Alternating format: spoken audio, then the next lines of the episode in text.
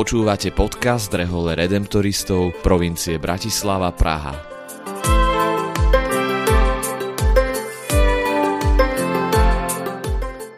Kongregácia Najsvetejšieho vykupiteľa Redemptoristi je rehoľou, ktorú pred takmer 300 rokmi založil svätý Alfons nedaleko Neapola v dnešnom južnom Taliansku.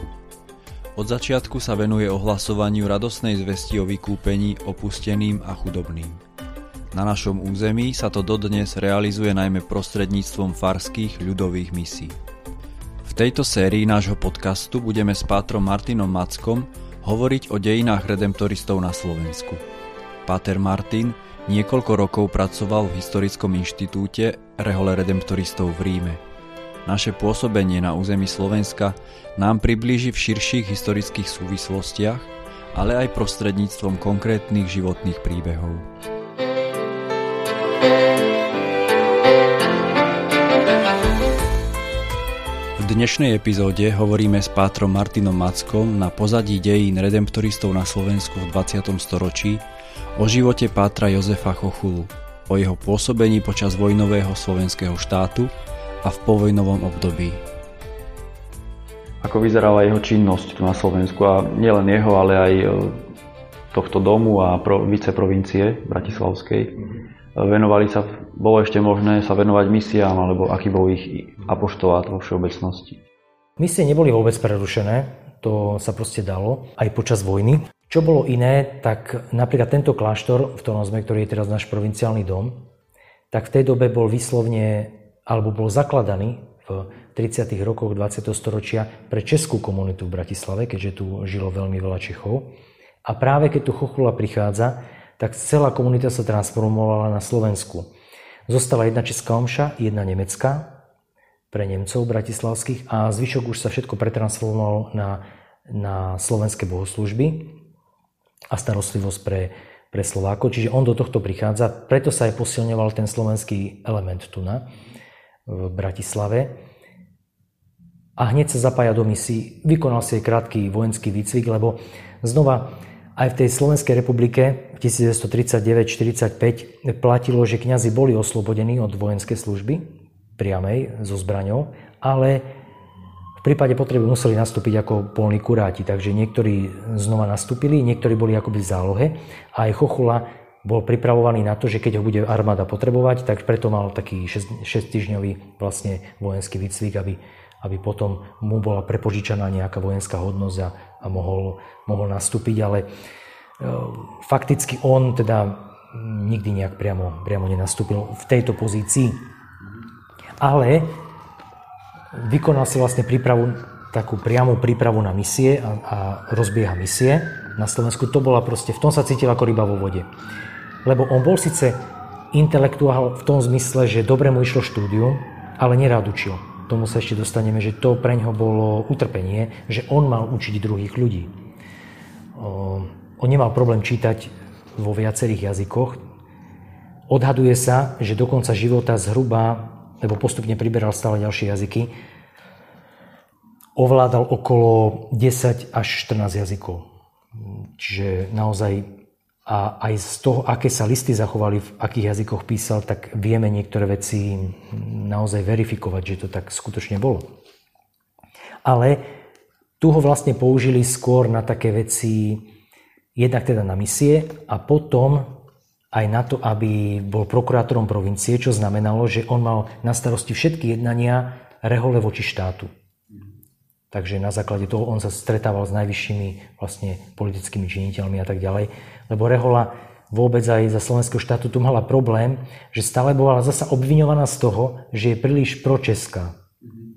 Za monarchie bol panslavizmus, potom zasa bola príliš e, pročeská, lebo väčšina predstavených boli Česi, keďže tí Slováci buď boli veľmi starí, tí dvaja, o ktorých som už spomínal, že, že boli v kongregácii ešte za monarchie, alebo boli príliš mladí. A to bol problém, lebo zo strany štátu bol veľmi silný tlak k tomu, aby všetky pozície obsadili, obsadili Slováci. Tak toto musel nejakým spôsobom vyjednávať, uhrať. Páter Chochova sa stal potom aj viceprovinciálom, to znamená predstaveným slovenských redemptoristov. To bolo ešte počas vojny? Nie až po vojne. Počas vojny vznikla Bratislavská viceprovincia, ktorá sa odlúčila od Pražskej v podstate to bol politický tlak, keďže ako by to už boli dva štáty, tak znova nejaký štát nikdy nechcel, aby, aby bolo sídlo vlastne na území druhého štátu. Čiže silou mocou došlo k takémuto odlúčeniu s tým, že naša viceprovincia, ako jediná viceprovincia redemptoristov na, na svete, dostala vlastne práva provincie, čo sme mali vlastne schválené priamo Svetou stolicou. A tým pádom vlastne viceprovinciál na Slovensku, hoci mal titul viceprovinciál, lebo počtom sme boli mali, tak nemusel sa na nič pýtať nejakého provinciála v Prahe, hoci sme akože pod neho patrili, ale mohol všetko rozhodovať sám. A táto právomoc nám ostala, nikdy nebola zrušená ani po vojne a ostala až do vlastne zániku našej viceprovincie 2017. A viceprovincia Michalovce asi nemala takéto práva. Nemala takéto práva a tá vznikla vlastne až po vojne. My sme vznikli cez vojnu, ona vznikla až po vojne a už takéto práva nemala. Oni boli naozaj priamo viceprovincia Prahy závislá, by sme mohli povedať. No. Takže toto, no a vlastne Chochula áno, sa na základe svojich veľkých schopností, on bol aj dosť samostatný, že niekedy to aj vadilo tomu viceprovinciálovi, ktorý, ktorý cez vojnu tu bol, to bol Čech, a tomu to dosť aj vadilo, že častokrát bol samostatný, potom aj ho poslal niekde radšej z Bratislavy preč, nech tu nie je, ale e, museli nakoniec uznať aj po vojne, že v podstate schopnejšieho človeka, človeka nemajú. A preto aj na, na návrh vlastne pražského provinciála, aj on sám, pražský provinciál, s tým súhlasil, že nech sa stane Chochula týmto viceprovinciálom novým ako prvý Slovák a generálny predstavený v Ríme to vlastne schválil. Takže v 46. už začína pôsobiť ako viceprovinciál, prichádza tu z Podolinca, kde vlastne cez vojnu chudák musel učiť, čo bolo pre neho utrpenie, lebo tam bol taký núdzový, núdzový malý seminár, o tom je nakoniec aj kniha, čo Pater Janok náš napísal. Tam bol taký akoby cez vojnu núdzový malý seminár slovenských redemptoristov a on tam teda učil latinčinu a neviem čo všetko, ale to aj Pater Janok náš spomínal, že veľa ich tam veľa nenaučil, lebo on síce doniesol hrbu kníh, ale v skutočnosti nebol nejaký lektor, nevedel, nevedel nejak učiť, čiže bol na nich meký, no. tak, až tak veľa sa nenaučili.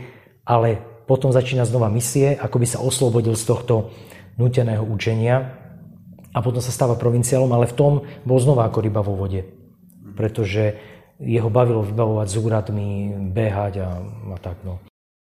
Aké boli tie prvé povojnové roky vo viceprovincii, aspoň tých prvých 5, kým neboli zrušené rehole?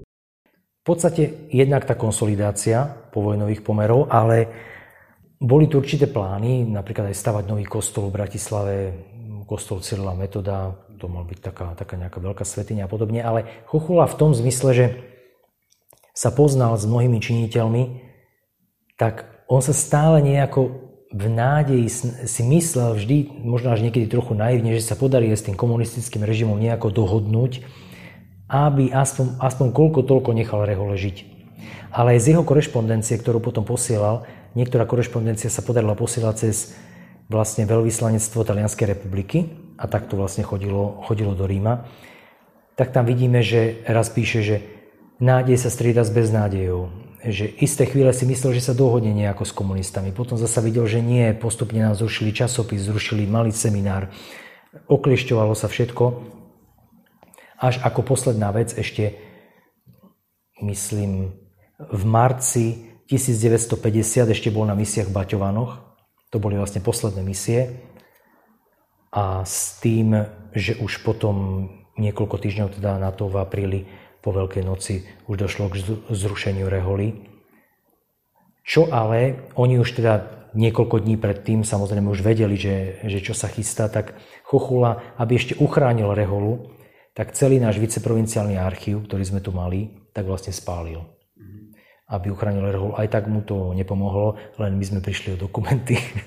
Takže Takže asi tak niečo zo pár sa veci zachovalo v štátnych archívoch, čo ešte, ešte kde si vyhrabali, našli, ale o väčšinu veci sme prišli. A zvyšok sa rozdal nejaké peniaze, plus napríklad kronika tohto bratislavského domu, veľmi zaujímavá, sa rozdalo po lajkoch, lebo v tej dobe už tá spolupráca s lajkmi bola už na inej úrovni ako, ako v tom 19. storočí.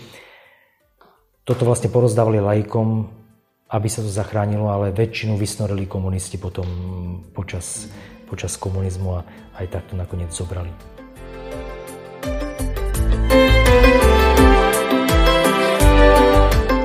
Rozprávali sme sa s pátrom Martinom Mackom o dejinách redemptoristov na Slovensku. Moje meno je Lukáš Michalovič a som členom formačnej komunity redemptoristov v Bratislave. Pozývame vás vypočuť si ďalšiu časť podcastu Redemptoristov, v ktorej budeme v rozhovore pokračovať.